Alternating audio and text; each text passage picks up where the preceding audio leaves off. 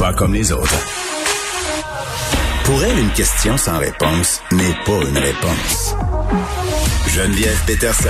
Cube Radio. On en parlait euh, déjà cet été de cette flotte de bateaux de pêche euh, chinois qui opèrent tout près euh, des îles Galapagos, en fait tout près de la frontière maritime, et ça menace les eaux de l'archipel. les îles Galapagos, c'est très mythologique. Moi, quand j'étais petite, j'avais des livres des animaux imaginaires de l'île Galapagos, puis des vrais animaux. Là. moi, j'étais obsédée par le dragon de Komodo parce que sur cette île-là, très darwinesque, on a plusieurs animaux classés au patrimoine euh, naturel de l'humanité, justement, euh, pour cette raison. Et cette flotte de bateaux-là, euh, auquel je fais référence, c'est une flotte qui n'est pas visible de la côte. Ce sont beaucoup de navires. Là, on parle de quasiment 280 bateaux. Et comment on s'en est rendu compte, en fait, c'est que les habitants de l'archipel, parce que c'est une archipel, les îles Galapagos, euh, ben, en se promenant, soit les habitants ou des guides touristiques ont pu euh, observer malheureusement la présence de déchets sur leurs berges, sur les plages qui longent euh, les îles. On avait des bouteilles d'eau majoritairement qui portaient des étiquettes presque intactes, des étiquettes écrites en caractère chinois. Et vraiment, pour plusieurs organismes qui s'occupent de la protection des fonds marins et qui s'occupent aussi de la protection de la diversité marine, ben la présence de cette flotte-là de bateaux qui opèrent quand même pas de façon super legit là, c'est pas comme si leur méthode était ISO 9002. On a pu voir quelques vidéos circuler justement depuis cet été. Ben ça menace vraiment, vraiment, vraiment l'équilibre fragile euh, de cet archipel-là que sont euh, les Galapagos. On en parle avec euh, Mario Cyr, qui est un plongeur, qui est cinéaste et qui était là dans dans ce coin-là il y a quelques semaines. Monsieur Cyr, bonjour. Ben, bonjour, Geneviève. Ça va bien? Oui, ça va euh, très bien. Là, vous revenez euh, des îles Galapagos. Vous étiez là il y a quelques semaines. C'était pourquoi? Vous étiez là pourquoi? Ben, euh, c'est ça, ça fait à peine à peu près bon, une vingtaine de jours que je suis revenu et j'étais là pour deux choses. Donc, j'avais des, des, images à faire de requin marteau et aussi pour des vacances. Donc, j'ai joint vraiment les deux. Et euh, après, euh, je dirais, une multitude de, tests et de, de, de, de contorsions pour se, pour s'y rendre, ben, on a réussi justement à entendre au Galapagos. Là, puis c'est un endroit mais vraiment euh, paradisiaque. C'est un endroit extraordinaire. Pour moi, c'était mon, mon premier voyage là-bas. Et euh, ben, comme vous dites, hein, c'est ça, il y a, un méchant fléau présentement, euh, c'est tout ce qu'on appelle euh, la pêche illégale, puis ça se pratique, là, on le sait, depuis à peu près le mois de mai, là, depuis le, vraiment le, début début de l'été 2020. Mm. je dirais qu'on l'observe plus là, à 200 000 des côtes là, des, des Galapagos comme tel.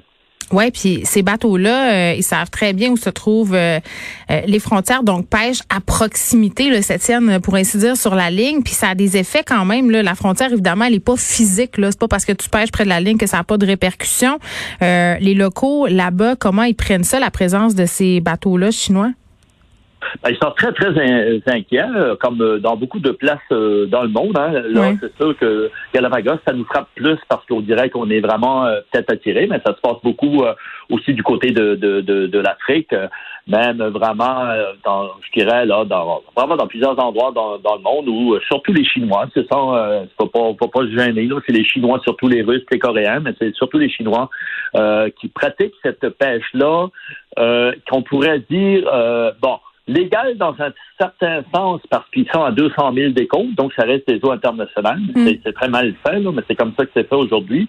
Le gros problème, c'est qu'ils ne respectent pas les règles, c'est-à-dire que même s'il y a euh, des espèces qui sont protégées par un pays, mais le fait que ces eaux-là appartiennent, comme on va dire, à personne, donc il va pêcher tout ce que c'est qu'ils peuvent prendre. Donc, il va cibler euh, une espèce comme telle, euh, surtout au niveau des, Galapagos, mais là, on parle de, de, de vraiment euh, une espèce particulière, là, mais tout ce que c'est qu'il va avoir dans les filets, il va les prendre, et même autant que ce soit des tortues ou quelle des espèce, Quelle espèce euh, ils cherchent près des îles Galapagos, ces pêcheurs-là?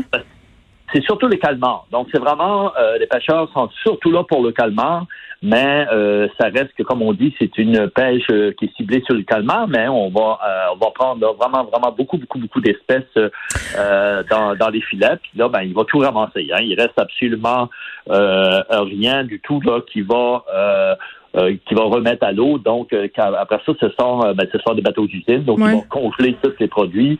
Et donc, ça se fait beaucoup. Moi, je suis allé aussi, on n'est pas au Galapagos, là, mais on est du côté du Suriname. Donc, il y a à peine à peu près un an, là, un an et quelques mois, où on est allé travailler justement avec des pêches pour voir un peu la pêche illégale là-bas.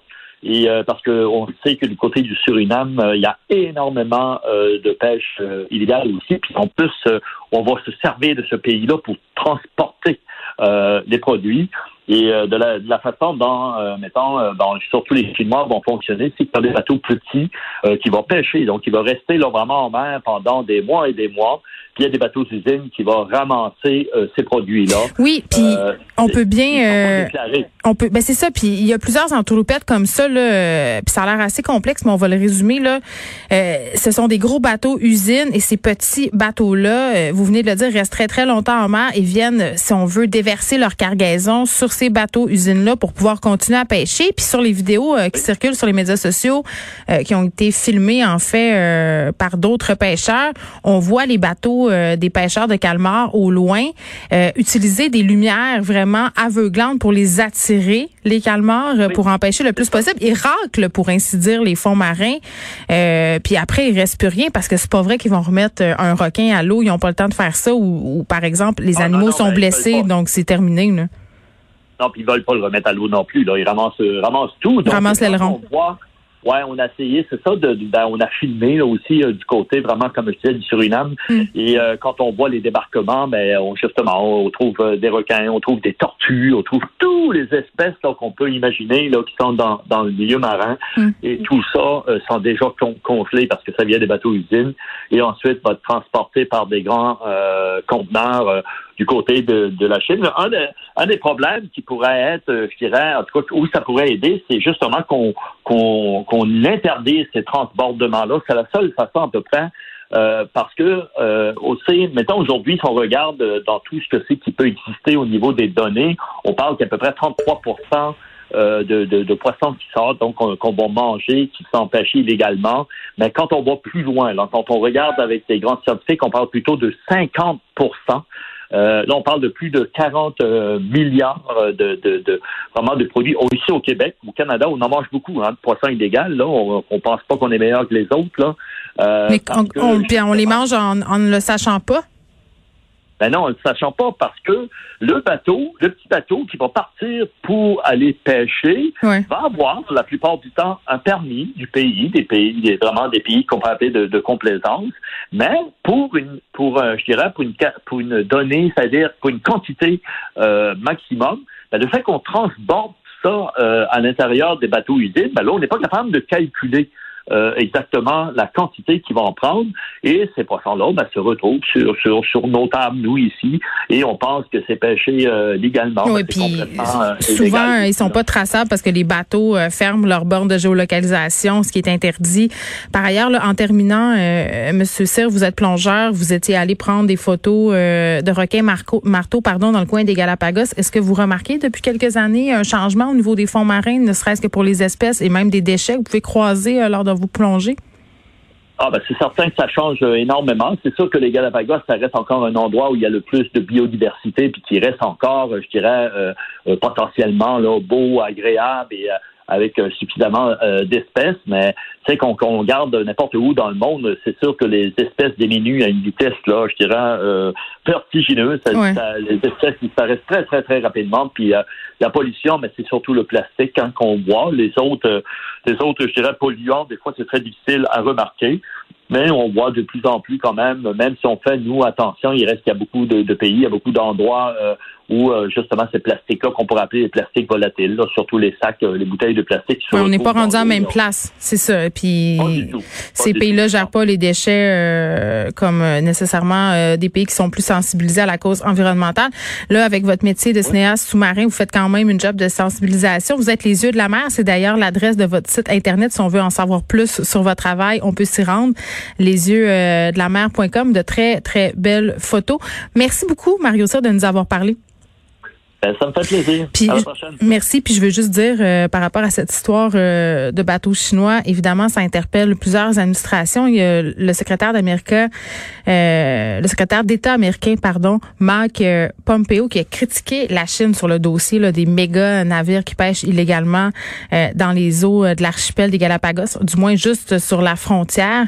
et l'ambassade de Chine en Équateur a répondu qu'ils avaient vérifié et que tous les navires chinois euh, qui avait été critiqué par l'administration de Mike Pompeo euh, et qui était en ce moment en activité, était tout à fait euh, là de façon légale dans des eaux internationales, à l'extérieur de la zone économique exclusive des îles Galapagos. Donc vraiment, on joue sur les mots, on joue sur les lois. on dit qu'on est une menace pour personne alors qu'on racle les fonds marins et qu'il n'y a pas grand-chose à faire finalement. C'était la, c'était la petite entrevue déprimante la journée. Je suis désolée, la gang. Mais essayons d'acheter euh, quand même euh, des poissons qui sont certifiés de pêche équitable. Il y en a de plus en plus. Il y a certaines espèces qui sont plus problématiques que d'autres. Moi, je sais que j'ai arrêté d'acheter du tilapia depuis plusieurs années. Pourtant, je trouvais que c'était le petit poisson passe-partout là que je pouvais passer à mes enfants sans qu'ils rechignent. Mais c'est difficile d'en trouver du tilapia euh, qui est issu de pêche équitable. Donc, c'est le petit bout de chemin qu'on peut faire. Essayer de s'assurer. c'est une étiquette bleue. Ça coûte un peu plus cher, mais je pense que ça vaut la peine.